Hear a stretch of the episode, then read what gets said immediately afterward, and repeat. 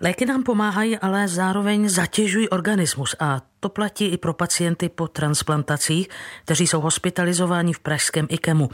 Hladina léku v organismu se proto pečlivě sleduje a o přesném dávkování rozhoduje ošetřující lékař ve spolupráci s klinickými farmaceuty u každého pacienta zvlášť, a to na základě rozboru krve. Andrea Skalická nahlédla do laboratoře, kde se vzorky zpracovávají. Jakmile přijde vzorek do laboratoře, stanovujeme zde několik typů léků. Příklady jsou to antibiotika nebo třeba imunosupresiva, což jsme velice specializovaný pracoviště, že například hladinu imunosupresiv stanovujeme my a pár laboratoří v České republice. Tereza Vacková je biochemička, pracuje v pražském IKEMu na oddělení klinické biochemie. Takže to stanovujeme nejen pro hospitalizované pacienty, tak i pro ostatní ambulance nebo případně jiné nemocnice, si k nám pošlou vzorky.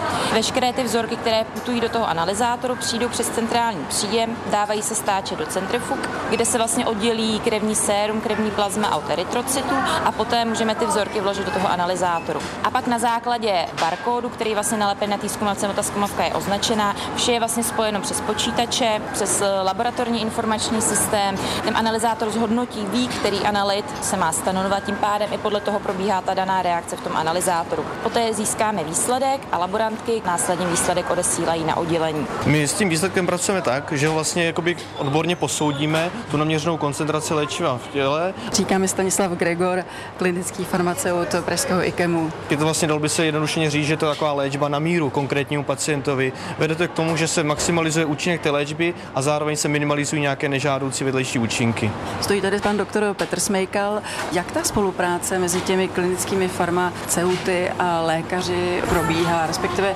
jak moc je důležitá ta individualizovaná léčba? Mě už připadá nepostradatelná v 21. století. My jsme se na vysoké škole vyflovali dávky léků a které léky interagují s jinými léky a tohle to vlastně už v téhle chvíli, protože těch vědomostí a těch poznatků medicíně tolik, že to prostě ten klinik, jo, a já teď budu mluvit za infekční lékařství, ale jakýkoliv klinik, nezvládne.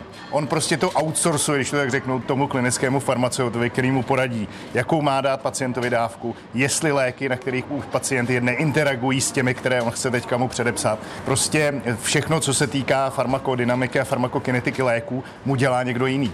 Já jako klinik už si prostě nedovedu představit v tomhle století a dál, že bez klinického farmaceuta vůbec budu pracovat. A u antibiotik, které zrovna já jako teda odborník v oboru infekční lékařství preskribuju nejčastěji, to platí ještě víc. V IKEMu navíc, když ti pacienti mají ledviný selhání, jsou po transplantacích, ty dávky jsou kolikrát úplně jiný než u běžný jiný pacientský populace v nemocnici. Nejčastěji to využíváme v případě antibiotik, případně u toho léčiv, které mají tzv. úzké terapeutické rozmezí. To znamená, že jen tenká hranice mezi tím, kdy ta dávka je vlastně účinná, kdy léčí, a naopak, kdy může případně škodit. Nicméně můžeme to vlastně využít víceméně u většiny léčiv a je to otázka do budoucnosti, kdy se to bude pořád rozšiřovat. Kam až to může zajít? Myslím, že to určitě budoucnost medicíny. Rádi bychom rozšířili to monitorování o víceméně všechny antibiotika, ale dá se to využívat třeba i u pacientů, kteří jsou léčí s hypertenzí, s diabetem, s hypercholesterolem a tak dále. Je to vždycky proto, abychom opravdu nastavili tu ideální dávku pro konkrétního pacienta. Já ještě bych k tomu dodal, že zrovna u těch antibiotik se hodně mluví o antibiotické rezistenci, což je celosvětový problém. Prostě nemáme antibiotika na bakterie, které jsou stále rezistentnější. Nejenom, že ten pacient dostane správnou dávku toho antibiotika, což se dřív stávat nemuselo, byl podávkovaný, předávkovaný. On to dostane i ve chvíli, kdy to potřebuje ve správný čas a můžeme mu to třeba ukončit tu léčbu zase ve správnou chvíli. My tím obecně tou spoluprací s klinickým farmaceutem chceme i snížit tu rezistenci třeba u nás v IKEMu a potažmo teda všude na světě.